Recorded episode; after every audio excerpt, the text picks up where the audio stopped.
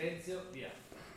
Eh, la, la nostra scena parlante si chiama eh, La rinascita di Ciaula, è tratto da un racconto di Luigi Pirandello scritto nel 1907.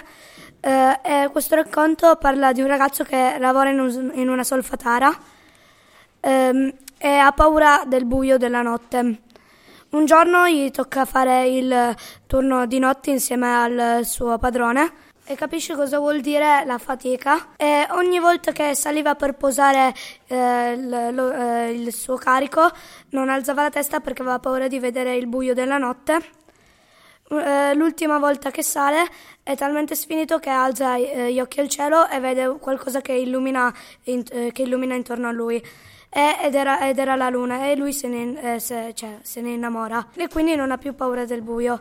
Secondo noi questo, questo testo vuol dire come una crescita che ha avuto Ciaula, quindi prima aveva paura del buio, di uscire e stare allo scoperto e adesso non, più paura, non ha più paura ehm, e quindi sta allo scoperto e quindi io ho voluto, no, noi abbiamo voluto rappresentarlo con un ragazzo con la coda da scimmia fuori da una, fuori da una grotta sporco che, guarda- che fissa la luna. Intanto vicino a lui c'è una collina in cui entrano delle scimmie.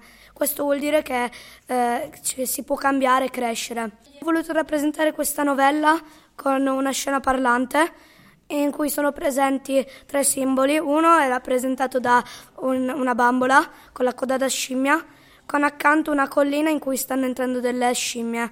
Quindi rappresenta che lui è cresciuto e da scimmia è diventato uomo. Poi abbiamo voluto, cioè abbiamo voluto rappresentare sempre questo aspetto con altre due immagini. Una di, di- di una, sali- di una progressione. Prima c'era un ragazzo seduto che poi si comincia ad alzare finché non salta. E poi l'altra eh, con metà faccia da scimmia e metà di uomo e rappresenta quindi la crescita.